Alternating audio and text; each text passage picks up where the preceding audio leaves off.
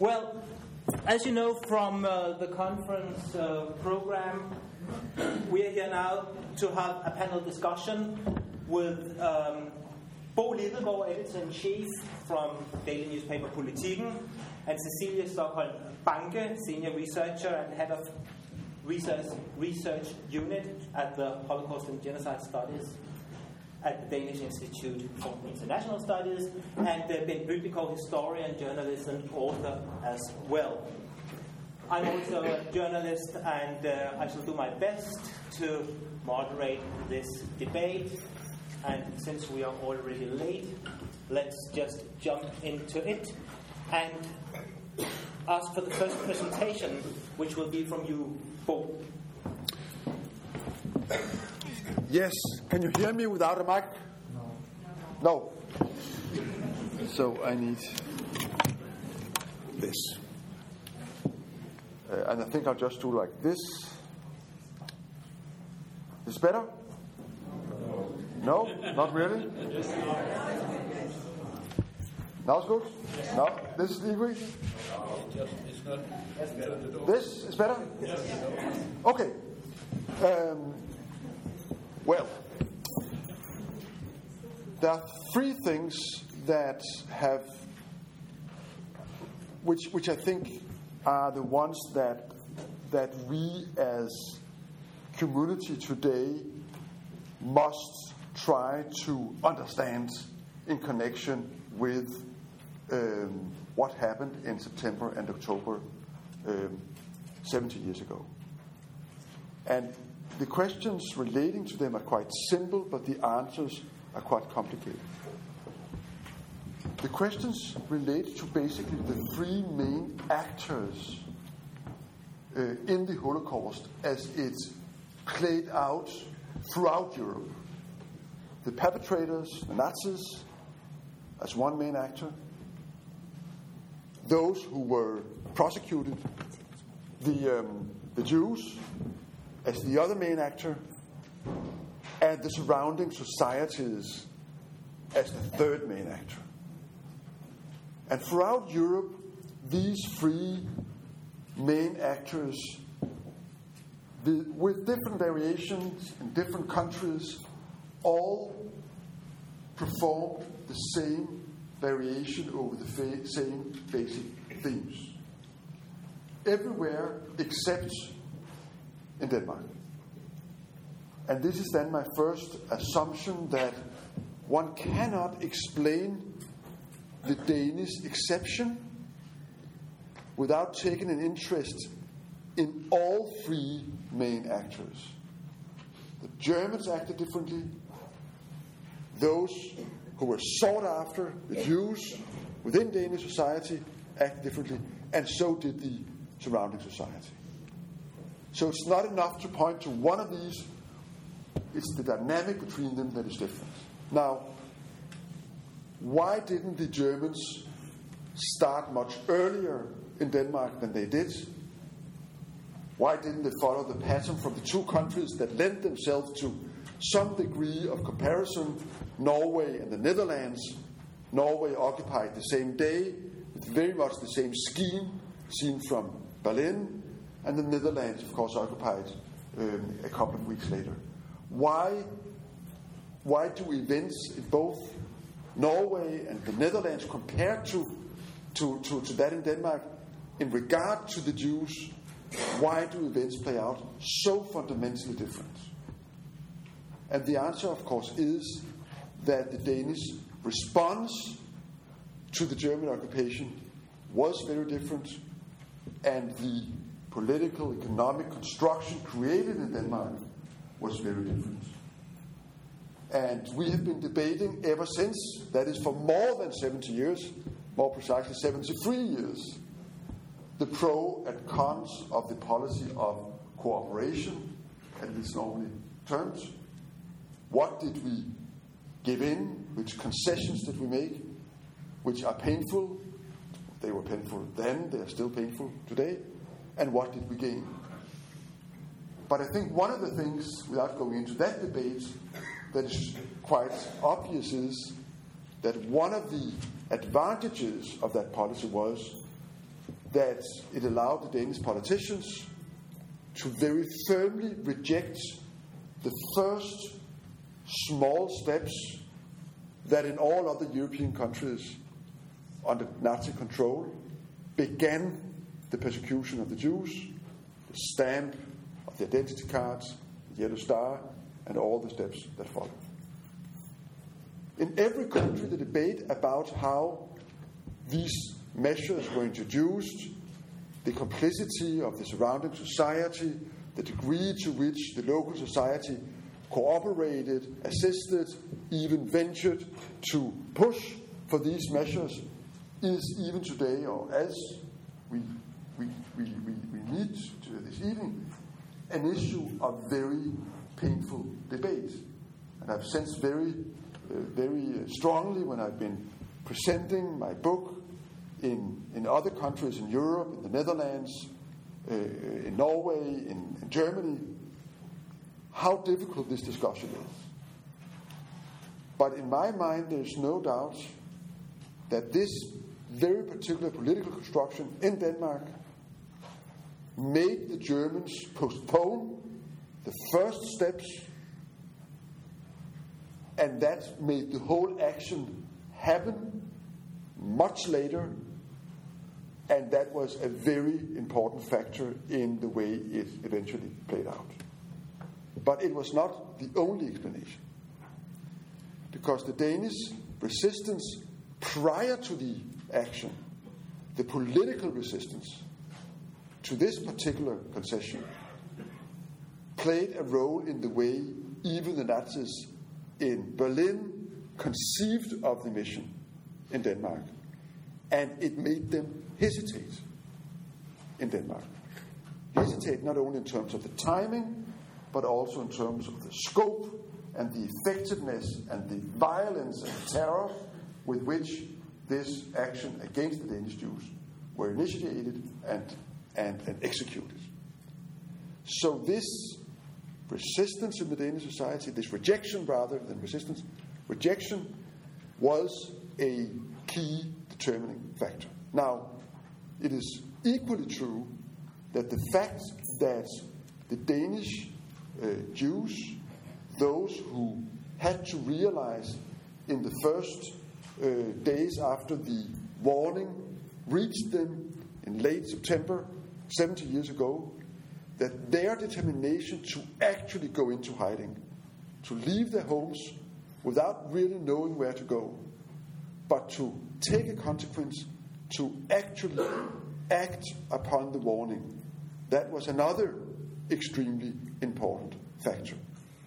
And it is to me, when I read the diaries of those who first hesitated to realize that this was the time when they could not maintain the position that staying and behaving as normal citizens was the only and the best option, when that, that position was no longer possible, that their determination to move and the trust they felt in their fellow countrymen was another extremely important factor without which the ensuing escape would not have been possible.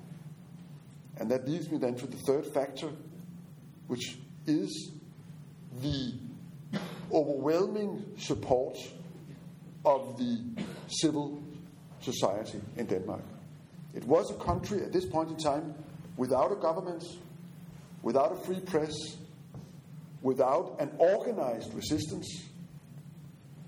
So there was no one, there was no authorities to really set out the course or the vision on how to respond. So the response that developed over the two weeks, two main weeks of the escape, was a response coming not from above, but from within society. It was a response to what most Danes felt was a injustice, an attack from their enemy on their society, an attack on their countrymen. And they responded in a patriotic way to, to help their countrymen and to resist the action of the Germans. And I think for many Danes, this was the time, these were the days when they realized for the first time that what had been occupying Denmark for three and a half years was not the Germany many Danes knew as one of the central countries of European civilization. It was not our neighbor, Germany, that was occupying Denmark for strategic reasons. This was an occupation from a Nazi regime of criminals that would turn against any civilian at their own discretion. Now, there are many buts and ifs, and there are many details of this story that lends nuances to it.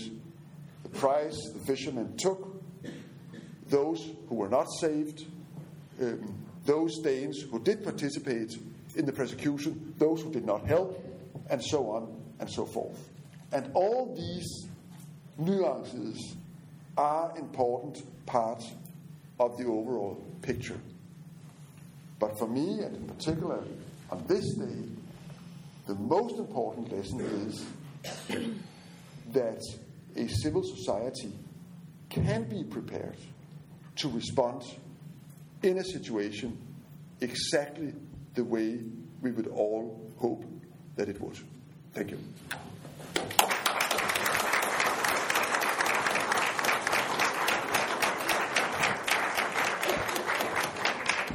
That was 10 minutes sharp. I think so. Well done, both. Yeah. Cecilia, can you do a short as well? Uh, uh, maybe I do it even shorter. I, I, should I stand up? Uh, is it better if I stand up? Yeah, you have to- Oh, sorry. Use the mic. Yeah. Um, so I feel a little bit um, placed in between uh, the thing here, uh, also because there's been kind of a warming up to a, a, a kind of uh, upheated debate uh, between uh, Bo and uh, Bent. And so I decided when preparing uh, uh, my intervention here that I would kind of place myself above the whole thing and try and explain what is it all about? What, i- what, are, what are they disagreeing about? Uh, and, and could I do this as a scholar and as an objective uh, scholar and also a neutral person, as, as somebody who uh, uh, as somebody who actually has done quite a bit of research in Holocaust memory in Europe during the past uh, uh, two de- decades. And so this is kind of my intervention here, and I'm going to try and explain why these two guys disagree. and I hope they, they, I hope they would uh, find that okay. Uh, because uh, the, the title of this panel is The Ambivalence of Holocaust History. Uh, and actually, uh, uh, the original suggestion to Anders was the ambivalence of Danish Holocaust history. And then I thought, okay, but the ambivalence of Holocaust history is actually not only uh, true for Denmark, it's for every European society. That dealing with the history of the Holocaust is not something particularly pleasant uh, for uh, the European nation states.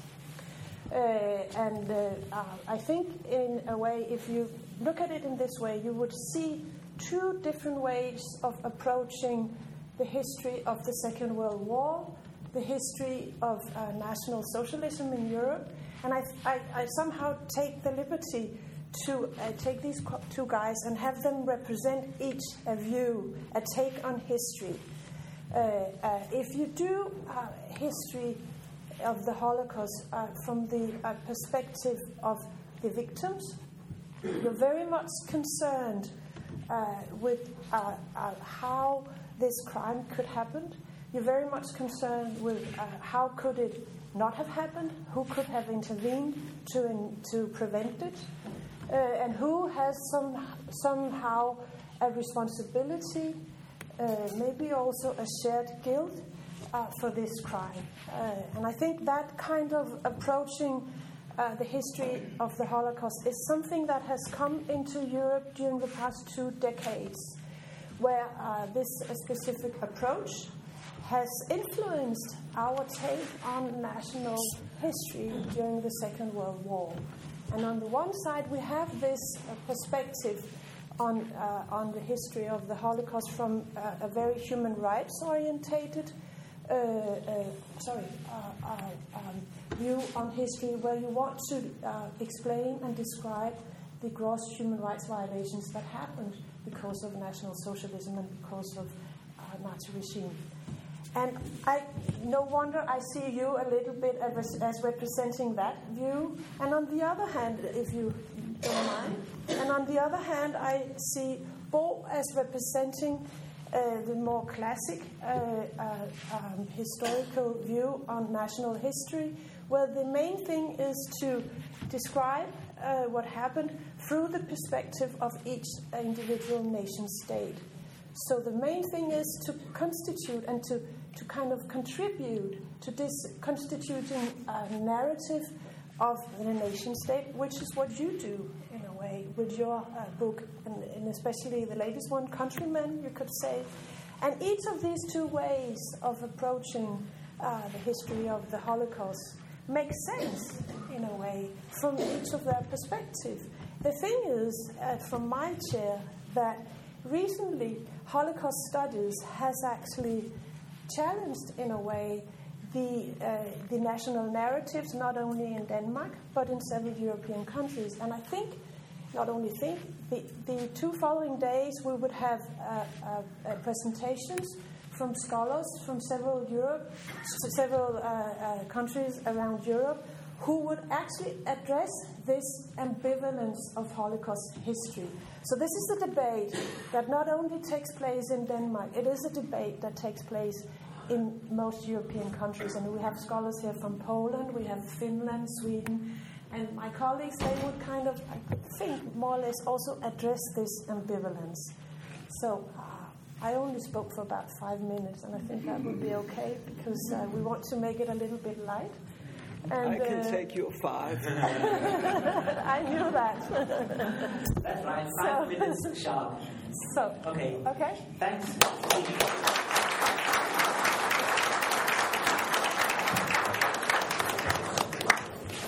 Thank you, first of all. Is there something to drink? And could it be whiskey? For whiskey? Um, I don't know, perhaps somebody could get some water for the panel, please? Uh, maybe some mic closer to your mouth because I think it's necessary.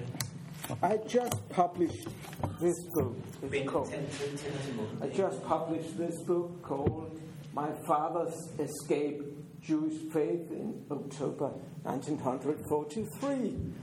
Uh, it was a very tragic uh, escape. They had a terrible little rowboat and rowed to Sweden, and it sank in the middle of the water. Three people drowned, and my father almost drowned but survived. They came back to Denmark, unfortunately, with a Danish ship, and Gestapo was on their heels again, but they survived and escaped again and came to Sweden.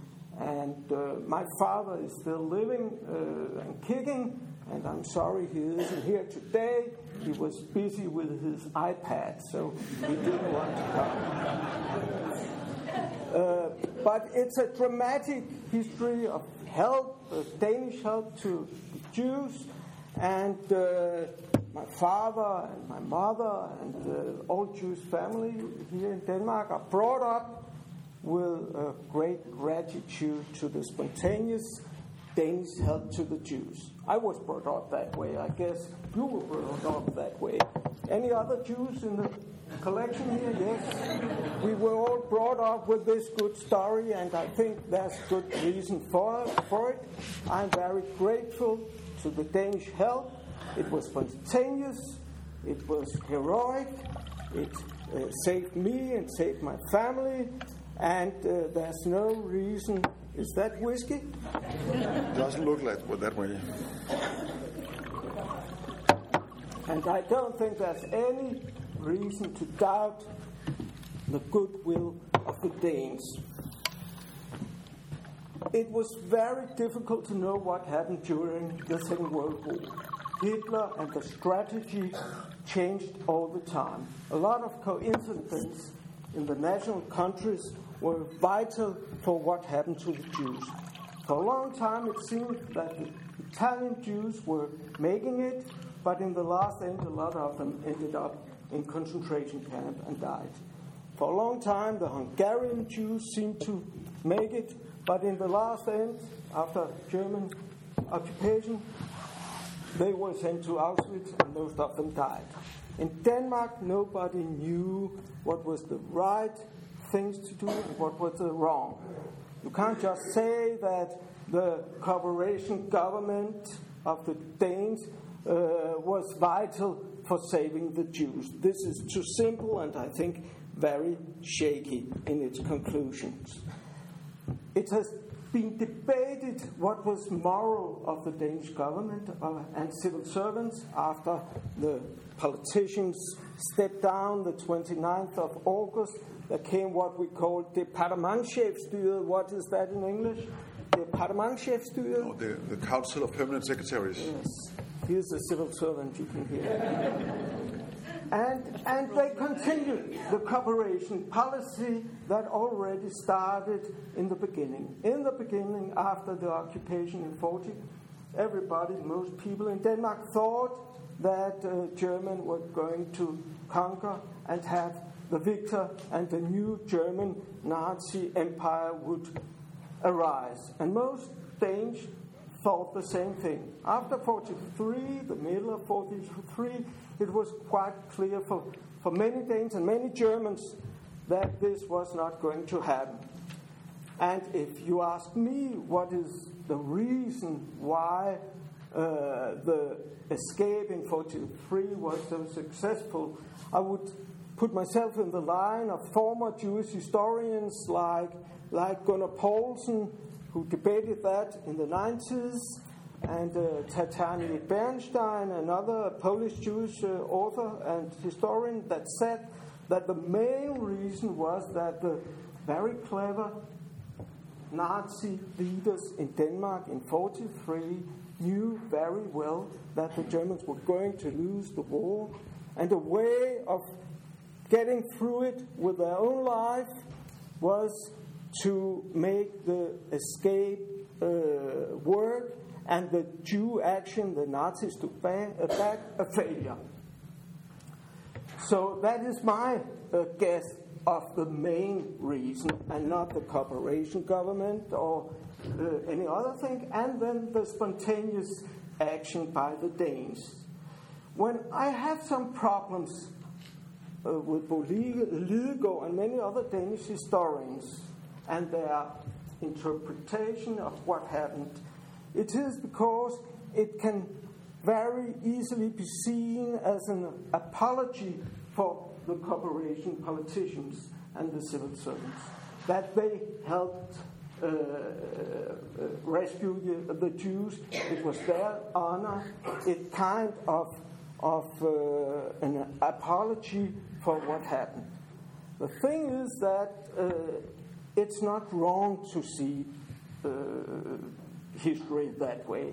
You can't say it's wrong. It has been debated was it morally uh, wrong or right that we exported 10 to 14 percent of our agricultural products to the Nazi Germany? And it's difficult to say was it right or was it wrong? Was it morally defensible or not? I, am not sure I'm the right one uh, to answer. But it's maybe not only a question of moral, it's only a question, also a question of perspective. Mm. And you can choose, and uh, I'm following the line of you, you can choose a narrow national interpretation. Most Danish historians have done that. And if you choose that line, it is understandable and logic to defend Erik Scavenius, our foreign prime minister, the cooperation politicians, they did their best to get Denmark through the uh, war. It's not the whole truth because uh, many of them had Nazi like sympathies and things like that, but they did what they could do to get Denmark through the war in the best possible way. So if you choose that narrow, I would say, apologetic Uh, nationalistic way of defending a small state, egocentrical manner, I can partly agree with you. But if you choose a more international viewpoint, and the war against the Nazi was international and Holocaust was international, then you can reach some other verdicts. And then the cooperation politics seems much more dubious. Uh, I already used 20 minutes? No, no, you have still two more. Okay. Uh, so I, I want to uh, make some points clear here uh, to make sure that you understand how serious the cooperation policy was and how tragic effects it had to Jews outside Denmark. Denmark had a kind of peace occupation. Germany didn't need to use that many troops or SS people here in Denmark. They could use them some other places to hunt Jews. And they did. That's one part of it. Another chapter in this tragic history I would mention is that we exported, as I said, 10 to 14 percent of central agricultural products like butter, bacon, and what else did they eat? Fish and things like that. In my viewpoint, uh, and Danish historians, historians have actually written about that, but they didn't look at the consequences. Did it prolong the war? Did it have the effect that Jews in camps and on death marches died in the last hours and days of the war because we supplied the Nazi with all those goods. I, w- I would see a research on that. It hasn't come yet. And uh, one of our historians that is not uh, part of the mainstream Danish historians, a guy called uh, Steen Andersen, wrote a book in 2005 called They Made Denmark Bigger. His viewpoint was that main firms in Denmark cooperated with Nazi Germany, built uh, fabrics, uh, cement, uh, cement concrete, concrete yeah, factories. Uh, they built U-boat uh, uh, facilities, and it helped the German cap- cap- the war effort. Uh, and Steen Andersen concluded in one of, uh, speaking of one of the firms, that they were actually a part of Holocaust uh, in their help to the Nazis. We were not just outside spectators, we were part of what happened. And then I, and I know I already used all my time, and uh, but, but you gave, now I have your five minutes. No, no, no, ben, ben, you already had your quarter of an hour. So please, final remarks. So uh, I would say, as a conclusion, and there are many. Uh, I gave you a little paper. Did you see my paper under your uh, chairs? It's a reference to uh, uh, a reference to an article I wrote in 2006 in the Jewish Historical Magazine, and you can find it on the net, the article, and there I expand these argumentations. So, to conclude, I would say that I am very happy about the Danish help during the war. Nobody can say that the Danes didn't make a heroic effort to save the Jews. But you have to broaden up. You have to see Denmark in a broader international perspective. If you only take the national viewpoint, you simply get, uh, don't get the truth about this. And I'm sorry to get you this bad news. Nobody know, uh, likes bad news. Uh, and uh, it is a bad news because everybody likes a good story in the European darkness. But part of the truth is that there's a darker side to this story, and I feel an obligation to tell it, and that's what I did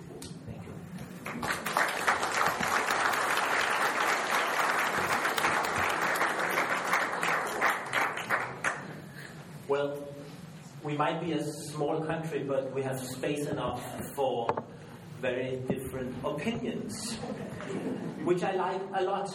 And now the time has come to discuss different views on this topic and the ambivalence of the Danish Holocaust history uh, within the panel. So, first, I would like you both to comment on Bent's presentation, which is, of course, in some way an attack on the view you presented. Um, but then again, I also find strong similarities in your conclusions. So, what is your remarks to Bent? And please put the mic close to your mouth. Yes. I think where where the three of us very strongly agree is that in order to understand this history, one must look beyond the borders of Denmark and try to understand the experience within Denmark in the context of the wider European uh, uh, uh, picture. And, and, and when in doing so, I think that it is true, of course, that one can look upon sort of the whole thing at the same time and say, everything we didn't do made us responsible for everything else that happened. And in a very abstract way, I guess one could argue that way. But it also becomes uh, not very focused. Uh, and in my mind, I think where, where a more fertile ground for comparison uh, lies is to look upon the three countries, maybe four countries, that in many ways shared um, fate and also, um, to the extent that the Nazis had a vision for post uh, Third Reich victory Europe, Europa, uh, had, were, were, were on the same, the same level of vision um, Denmark, Norway, the Netherlands, and to some extent Sweden. Of course, for the, those four countries, which before the war had similarities, firm democracies, well established civil societies, well established civil bureaucracies, administrations, um, the fate of these four countries were very different uh, during the war. Denmark had this policy of cooperation that we keep on discussing. Sweden maintained its neutrality and was never occupied, but followed, especially in the first three years of the war, a policy that has many similarities with what Denmark did extensive exports, deep concessions to Germany, strategic exports of raw materials, um, and a very, very rigid refugee policy. Norway, of course, very different uh, reaction to the occupation, fought, speeded, the government went to exile, um, and the, the, the Norwegian government, like the Dutch a month later, experienced a, an immediate corruption of society from the top. The Nazis were simply injecting, installing their own government, first their own officials, and later uh, the leader of the Dutch Nazi party, Quisling, and that meant that within months, the entire top echelons of Norwegian society was dominated by Nazi officials. That was true for the political level, and it was equally true for the entire civil administration.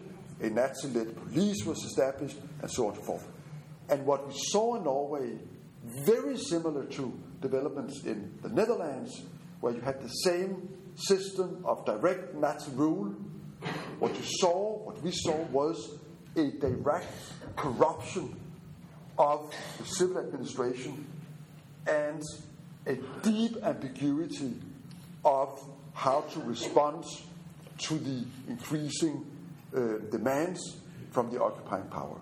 All those four countries maintained huge exports to the Third Reich. All of them exported strategic raw materials. We mostly foodstuffs, as the Dutch, uh, the Norwegians, both foodstuffs, fish, and raw materials. The Swedes, uh, mostly iron ore. So the compromises, or the rather the demands and the dilemma, the moral, ethical dilemmas that the German demands um, provoked in these four countries were very similar. But the way we responded to them were very different because the cooperation, or some would say the collaboration, between the local community and the occupying power, um, the arbitration between the two took place at very different levels. Denmark, for better and worse, negotiated at the government level between the Germans and the Danish society that protected Danish society, but of course made concessions politically responsible.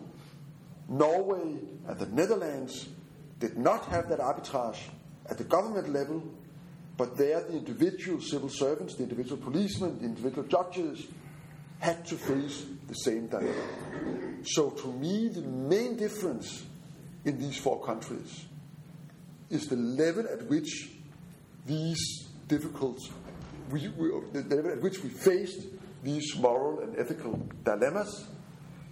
I think that is the reason why, in all of those four countries, the debate is very, as you put it, is introvert.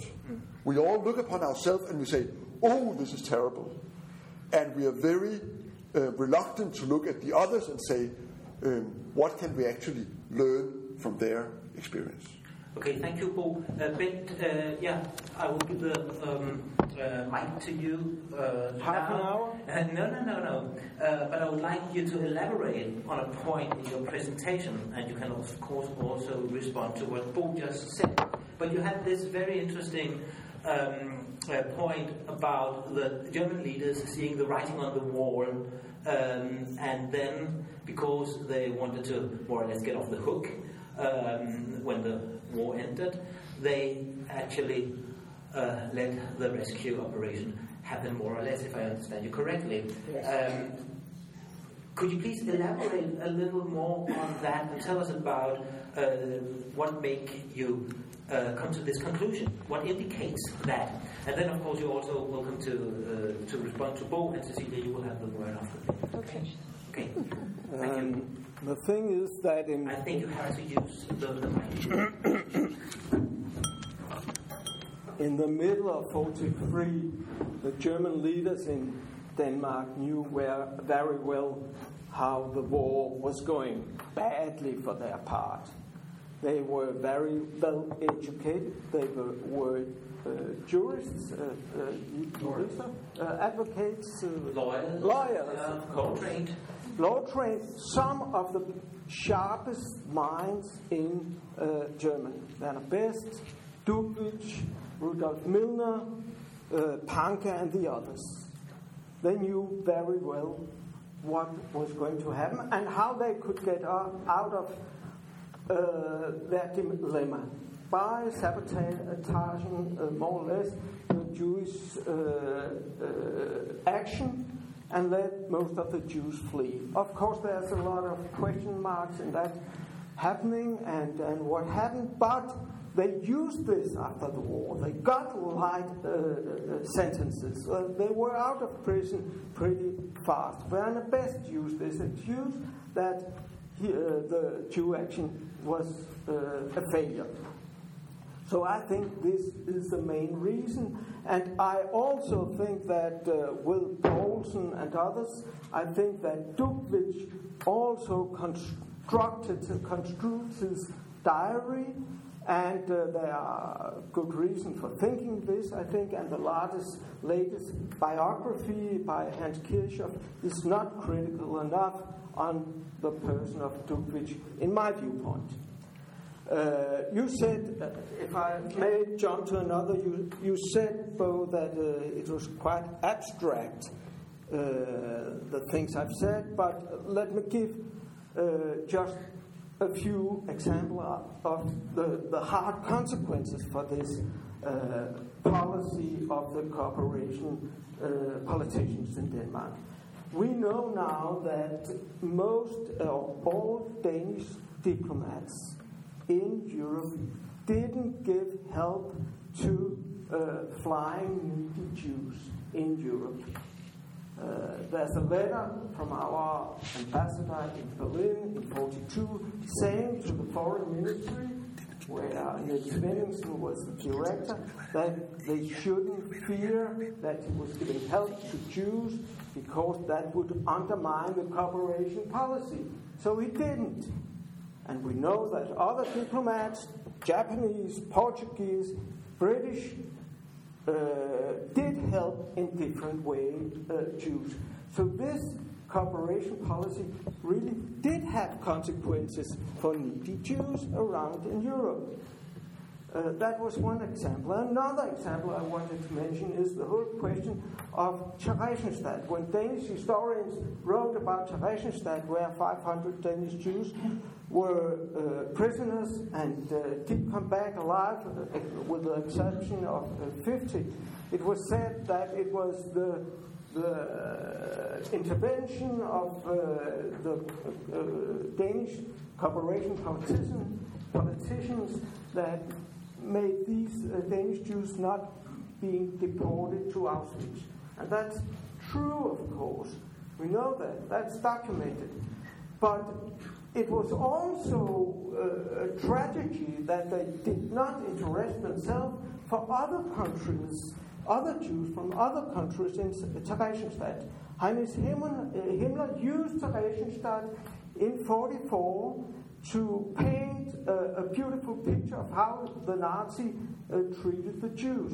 They invited an international Red Cross delegation to Theresienstadt in 44 with two Danish representatives, one from the National Red Cross, one from the Foreign Ministry. They came there, they didn't interest themselves for other Jews than the Danish Jews. They came back and wrote rosy reports of how Jews were doing in Theresienstadt, and before and after, other Jews were sent to extermination in Auschwitz. And every international organization waited in 44 to know more about the Jewish situation. What was happening to the Jews? And the Danish representative didn't even bother to send any reports to these organizations. They only wrote their rosy reports, and I'm finishing now just saying that here's a clear or several clear examples that if you haven't got the broad international perspective on these questions, you get a na- very narrow picture, and you have the books from Danish historians writing how fantastic the help to the Jews in that was. And that's simply not enough. We have to broaden it up, our perspective. Thanks, Ben. Sit down and have another whiskey. um, Cecilia, um, before I give the word to you, I'd just like to ask if there are any questions from the audience. Then feel free to raise a hand and I shall do my utmost to, to um, have your questions to the panel. You can think about it. Cecilia, you just a minute, I'll get back to you then. Cecilia, you took the position as the in-betweener. Uh, now you've heard the two presentations and Ben's remarks also at both. Um, now, what is your uh, analysis of what has been, been said? Are there, are there any specifics you want to, to, to comment on? Um, um, does this? No, this doesn't work. This one. Yeah. Uh, I, I, I, I, mean, first of all, I, I think they, both Bo and uh, uh Bent, I mean, you were very kind to completely confirm my thesis. So thank you so much, gentlemen, you are. Uh, and uh, I, I kind of. Um, I, I, it's, it's, I'm, I'm ambivalent myself because to some extent I actually do agree with Bo. I like this very preserving uh, history of, of, that you are providing us, and I think it's a very important uh, history uh, or story or narrative, however you defined it for the Danish society as such. And I think this point that you make about uh, the important thing to, to kind of put attention to is that the explanation for the rescue is that uh, Jews were considered part of the we. And that's one of your main points, right? Uh, and then you also did the point about what took action by that time was civil society, and that I completely agree with that, since this is also a conference on how civil society responded to the Holocaust uh, uh, such. But on the other hand, I'm a Holocaust historian, and I deal with the history of the Holocaust from an international perspective. And I, I, I, mean, I'm placed at the Danish Institute for International Studies by this same kind of Holocaust memory imperative that Denmark should also look into its specific Holocaust history. And this imperative has some kind of moral uh, message in a way that we should put the history of October 43 into a broader international perspective. So I also do agree with what uh, Bent just said. And I think it's very important what he does. He continues very persistently to really kind of raise his flag and say, hey, this, this is, this, that's, are other uh, a part of, uh, parts, uh, other dimensions of this story which we need to include. We need to include the complexities. And I, several of my uh, colleagues here, I see uh, one of uh, uh one who are my very highly, Richard Breitman here, who is extremely good at including the complexities of Holocaust history, the ambivalences, the complexities. It's not black and white. It's extremely complex. And I think in that sense, I do agree here with Bent too. So, yeah, just to confirm that I'm an ambivalent. I agree with both of you, which is the in betweener. Thank you, Cecilia in betweener. We have questions from the audience. Uh, the mic coming up there. Uh, I think we're taught in college that one of the elements of German anti Semitism was the nationalistic uh, notion, two notions of blood and soil, and common heritage, and maybe the Germans viewed Jews as the other and not having a common blood and soil. Uh, did Denmark feel that way about Jews? Were Jews the other, or were, the, were Jews viewed as merely Danish citizens of a slightly different religion? I, I, um, uh, that's a very good question. It depends on when uh, you ask uh, and, and uh, which Jews. Uh, because if you look at the refugee policy during the 1930s, uh, those that fled Nazi Germany and came to Denmark, they were not considered part, or only a very small group were considered part of, of were included in in, in, in the Danish uh, community or Danish society as such. But if you look at the, uh, during the war and if you look at the rescue operation, there, there was no distinction between those that actually came during the 1930s as refugees and, and stayed and fled together with the so-called Viking Jews, and now I'm actually stealing a term term from Pundik over here. The you you launched the the term uh, Viking Jews. Do you remember that yourself, Pundik? Herbert, do you remember that? No, yeah, maybe not. Uh, but I actually love that term, and I I use that. And the, so there was no distinction uh, in those that fled to Sweden in 43. And there was no distinction either. Those that were being deported to Theresienstadt, part of them were also uh, refugees coming to Denmark in the 1930s. They got the same kind of assistance from the Danish state. Uh, so, in that sense, they were included in the we by the time. So, again, my, my, my uh, question back to you would be depends on when. And been complicated as well.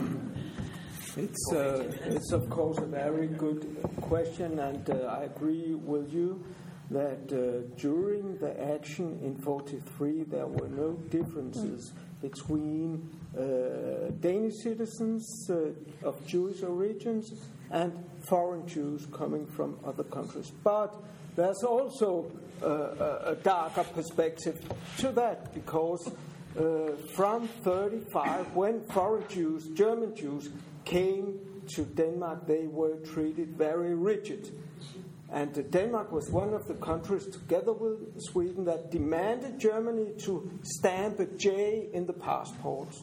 And most of the Jews coming in the 30s and 40s was kicked out of Denmark with a very short permission to stay here. And we have a big debate in 2000 uh, in my newspaper, Berlingske uh, splendid newspaper, where, where we had a debate about the 21 German Jews that was kicked out uh, by the Danish authorities to Germany and died in concentration camps. And actually, we got an excuse to the Jewish people from Prime Minister Anders Fogh Rasmussen uh, uh, in that uh, case. So it was very important. It was an, an uh, Icelandic Jewish historians that wrote about that.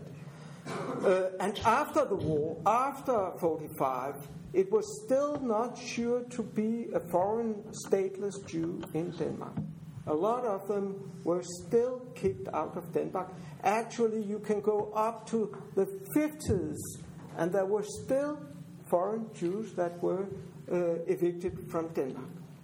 So uh, it's uh, also a mixture, also good deeds, but also dark sides. And I think, again, we have to tell both. Thanks, Ben. I have two more questions from the audience, but don't hesitate if uh, you have questions. Who wants to comment? Oh, sorry. Oh, what was no, yes, sorry. It, it, it's, it's just, just, just one remark, uh, perhaps uh, not adding to, to, the answering of the question, because I think uh, this has been said, but more a, a reflection also upon the nature of the debate we are having here tonight. Because obviously, any historian will, will agree with Cecilia when she says that it's very important to look at the complexities. I mean, anything else would be foolish, frankly. But that is not the issue we're discussing. Because obviously, if you go back in Danish history to the 1930s, and if you proceed up, as, as Ben just did, uh, to the aftermath of the war, and indeed every single decision during the war, you have all these difficult dilemmas, you have all these complexities. And Bent is, of course, absolutely right that Denmark did very little to stop Nazism in Germany. It did very little to stop the Holocaust at the continent. It did very little to save those who uh, perished in the concentration camps, including in Theresienstadt. Denmark was not in the 30s going up against the Nazis, and Denmark was not during the war taking upon itself an heroic role or even an active role in trying to stop the crime that was rolling over and destroying Europe. That is true. We were, as a society, and I take now very deliberately the the, what I actually don't, don't in my book. My book is very much written from below and up. It's very much the private citizen, the, the victim's history. But as you provoke me into uh, speaking about the nation, we as a nation did very little except trying to save Danish society and the Danes. And that entails all these complexities. But what I find so surprising is that since Leni Yahil wrote her book about the rescue of the Danish Jews in 1966. That's 50 years ago. The debate in this country about this extremely interesting event has almost been overshadowed by all the nuances, all the, but there were also, but there are people we did not save there are things we did not do. There are. All that is absolutely correct. And very, very important aspects and dimensions have been added through research over the last 30, 40 years. I still believe that the key history of why it was possible to stop the crime from happening largely here not in Europe, with those who were in the country, regardless of whether they were uh, part of Danish society or refugees, the few that came in. That history is still extremely interesting and challenging today. Thank you, Paul. Before taking in a question, I just like to go back to you, Ben, because when I listen to you and, and now to Bo, um, it occurs to me that you agree on lots of stuff regarding the time before the Second World War and also the aftermath of And during? the Second World War. We didn't, well we didn't do anything but- to stop but, it. But, but now I'm talking about similarities and, and disagreements in, in uh, the positions from from the two of you. And when when Bonau firmly states that he agrees with, with you and talks about what the nation did or did not do. I'd just like to hear your opinion on what defines a nation. Uh, what is the distinction between the government and the, and the people who also have, uh, to some extent, and when it comes to the rescue, a very uh, large extent, um, something to say about what uh, reputation a nation will have? Um, it's a difficult question. Could Take- I answer? take mic, please. Could you, I answer another? I would say that when, when, when I write about these things, as in my book, and talk about it and debate with Bo and others, of course we have different perspective. I see it internationally. You see it more nationally. No, no, no, no.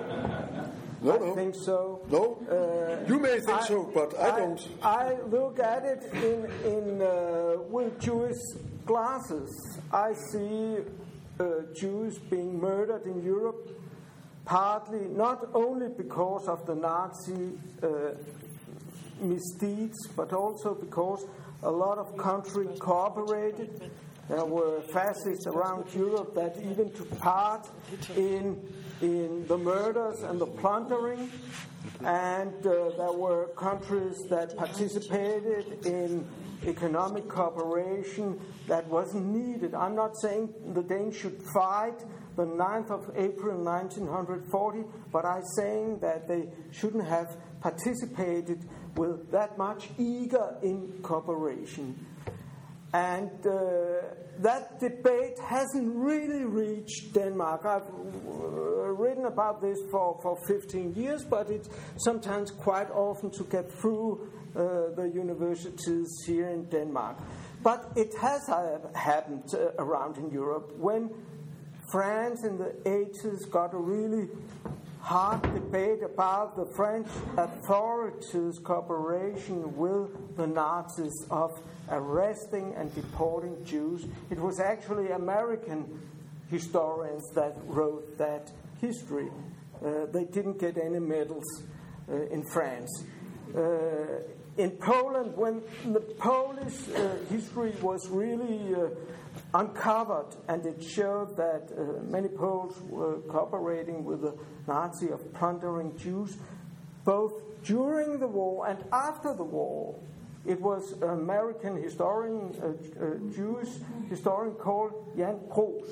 And uh, I then sense the same here that that when I look back who debated these things, it's uh, me and some other Jewish historians that our focus was on the Jewish faith in Europe, not in Denmark, but in Europe.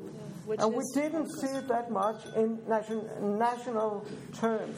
And that's maybe, I don't know if I answered anything you, you asked me, but I think the differences hmm. partly goes back to that difference. Thank you, Ben. I'm not sure you answered my question, but you answered another one. So we have over here. Um, I know, I know, I know. Um, now the situation is that we have three questions from the audience, and I will invite all three in a row, and then I will ask the panel to answer or comment on the questions in your closing remarks. Because if we do it that way, and if you do it sharply, we can actually close at um, um, half past ten, as stated in the program. So please, first question. I'm Richard Breitman from American University. Uh, I've done some reading on Denmark during the Holocaust, but I don't consider myself an expert. So when I have three experts here like this, I, I want to ask a couple of questions. Um, first, um, do the panelists agree or disagree on the wisdom or morality of the Danish government's policies during the occupation? Second question. Um, we know that many Danes uh, participated in the rescue of Danish Jews, the escape to Sweden.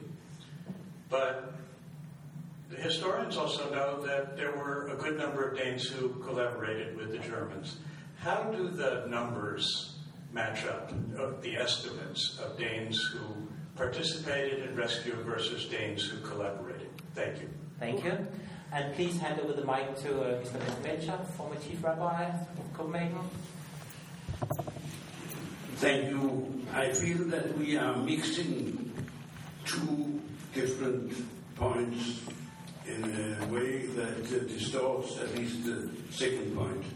We are mixing Danish policy in general towards Germany with the rescue operation, which is something quite separate. Danish policy towards Germany in the 30s and from the 9th of April was dominated by the fact that Denmark was still suffering, rightly or wrongly, but they were still suffering from a defeat Denmark had in 1864. 1864 was, was to the Danes in the 30s and 40s still very, very much alive, and we were cowards. We were afraid of the Germans. The decision to cooperate with the occupation power on 9th of April 1940 was not taken on the 9th of April. It was taken throughout the 30s where we did not mobilize our army and, and try to, to, to get stronger. We had nothing to fight with when it came to April 40. And uh, this uh, keeping a low profile towards the Germans, towards the Nazi regime, uh, I felt it very much uh, on my body because my father was one of the few that was speaking uh, loudly against Nazism in the 1930s in Denmark, uh, and he was told off uh, by the authorities and also by the Jewish community, by the way. This is one point. Another point is that when we came to 1943, those people that rose and protected us suffering uh, or endangering their lives. They did not wonder about 1864. They did not think of any cold uh, kind of tactics uh, in any way. They went out because they saw something which was not justice.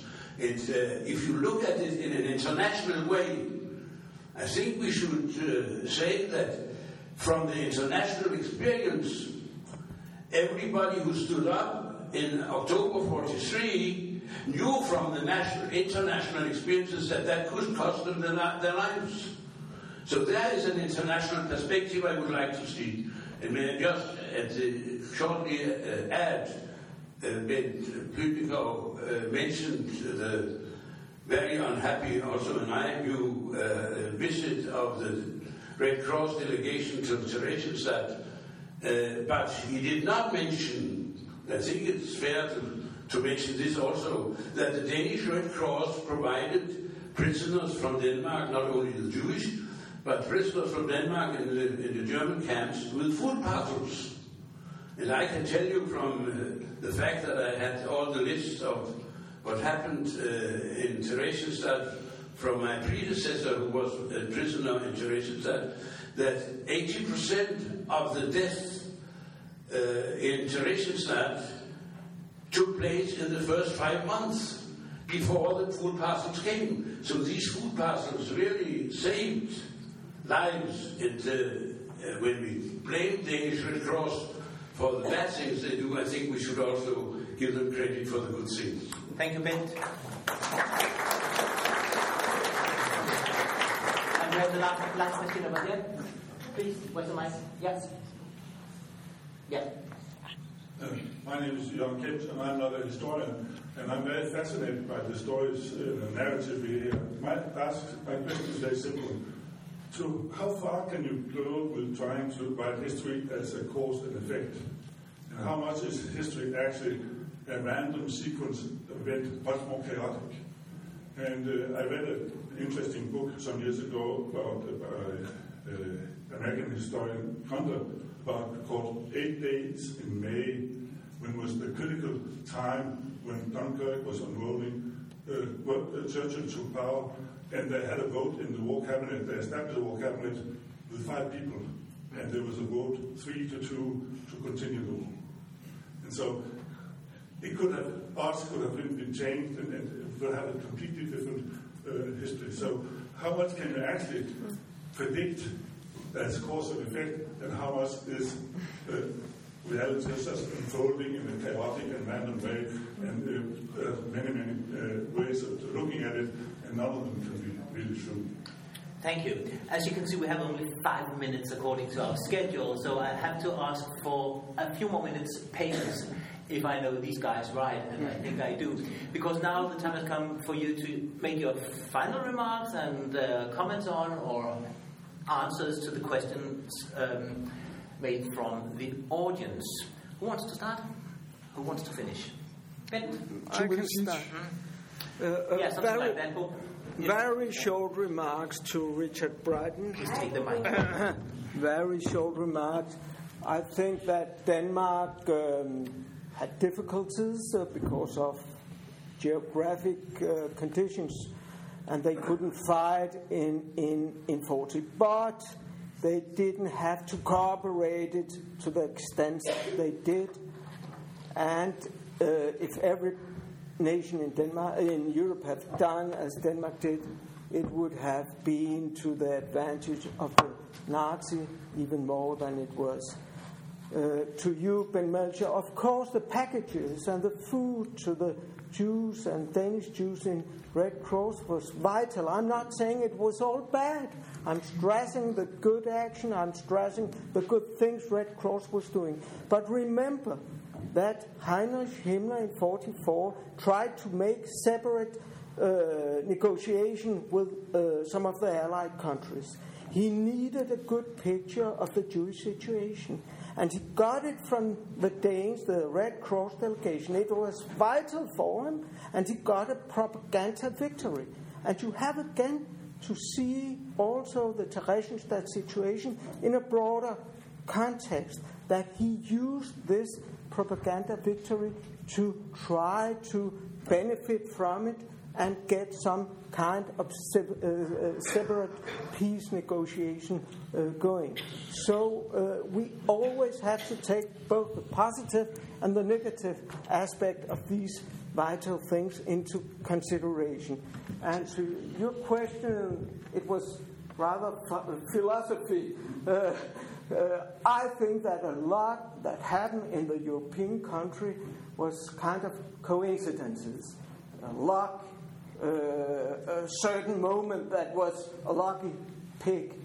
And it happened in, in, in, in Hungary and Italy. Was it luck? Was the national condition just so Jews could be saved or not? And I think a lot of what happened in Denmark was sheer luck. Thank you, Ben. Cecilia? Um, yeah, these were um, all three pretty tough questions in a way. Um, Richard, um, the wisdom of the Danish government's cooperation with Nazi Germany, you asked whether we agreed uh, with this, uh, that this was, there was a certain wisdom in this cooperation. Uh, am I understanding your question correctly? Yeah. I couldn't tell whether Right. you were together or um, in disagreement among yourselves. Right. Um, the pragmatic me, and that's the historian in me, uh, can actually can understand the the uh, the wisdom of the, the uh, cooperation on behalf of the Danish government. And I say this on, on based on the, uh, the book I did on the refugee policy during the 1930s. Uh, I, I could actually eventually understand how government uh, responded to this refugee crisis the way it did, uh, protecting the Danish society, as you said. The moral me uh, has, you know, that's a, that's a different question here. Uh, and uh, the moral me is also the one that drives me when I write my my history books or when I write, write my articles. So uh, this is also why I'm so ambivalent, and I think you can recognize that ambivalence, both of you, that we have this. You can understand the pragmatism, but if you, as a scholar, is only driven by pragmatism and your message to you know to the next generation, whatever, is only based on pragmatism, then I don't think that history actually uh, serves us the way history should serve us. And that's an answer back to my sister's father in law, Jan. uh, you are asking a very, very scientific question to a discipline, a scholarly discipline, an academic discipline, which is sometimes not that scientific. And I would say that his, history is extremely influenced by its own time, the time that, you know, by the context we are writing history in. So the books that Bo uh, is writing and Ben is writing, and sometimes I also write, they're very much influenced by, by our time and by the questions that are extremely relevant for us today. For instance, if I may make a small commercial here about an article I published not in Politiken and not in Berlingske but the newspaper I used to work at, namely Information. I published a small article this past Saturday.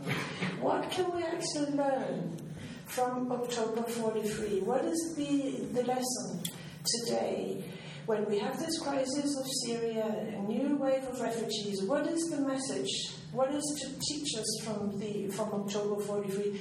And I would say that hmm, the most relevant lesson today of October 43 is that it's not states it's not the United Nations, it's not uh, any uh, international community that actually makes sure to protect and, and, to feel this responsibility and to act upon this responsibility to protect civilians. It's actually civil society, it's human rights organizations. Those are the ones that respond to the current crisis in Syria. So I think that is the main lesson, and that's an answer back to you. Finally, you had a very tough question.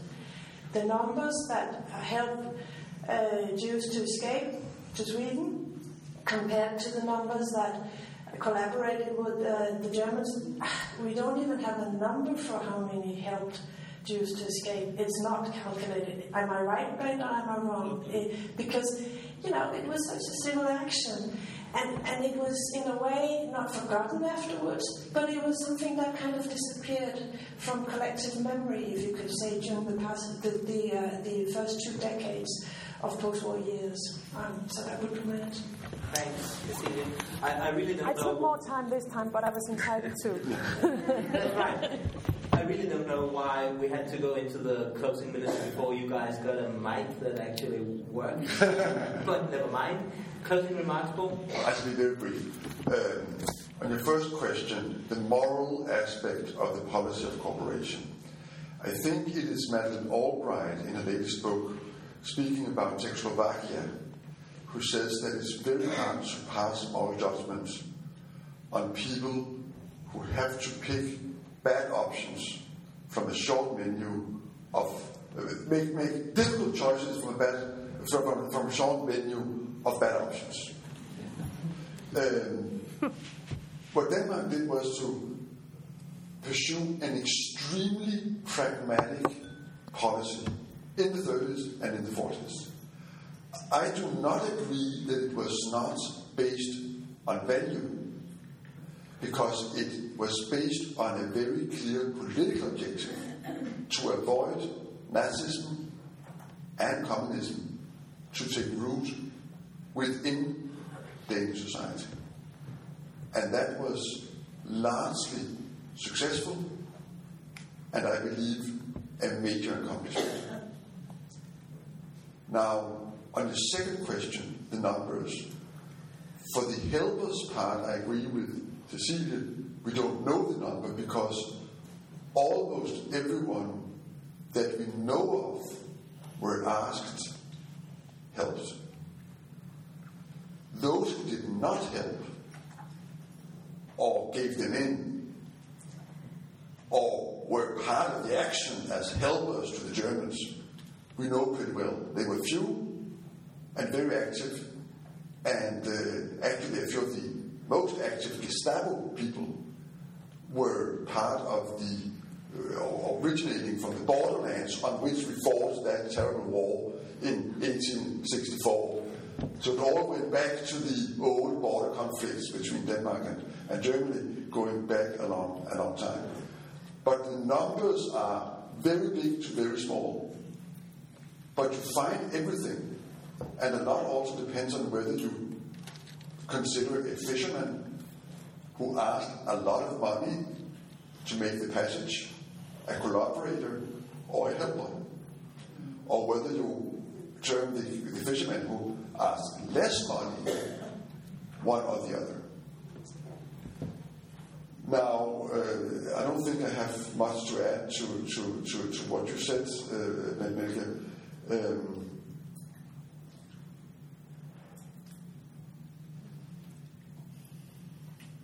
it is, from any point of view, an extremely hard call how to judge Red Cross when it again chooses in Theresienstadt to assist the Danish prisoners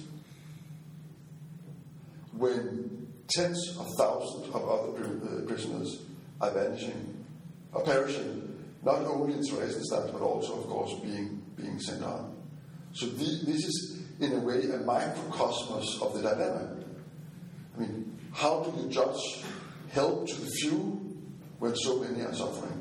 That's basically um, also Ben's uh, dilemma. Now, on your question, I don't think there is an answer because the answer you ask to history, I guess you can ask to also the life of all of us. How much is just sheer coincidence?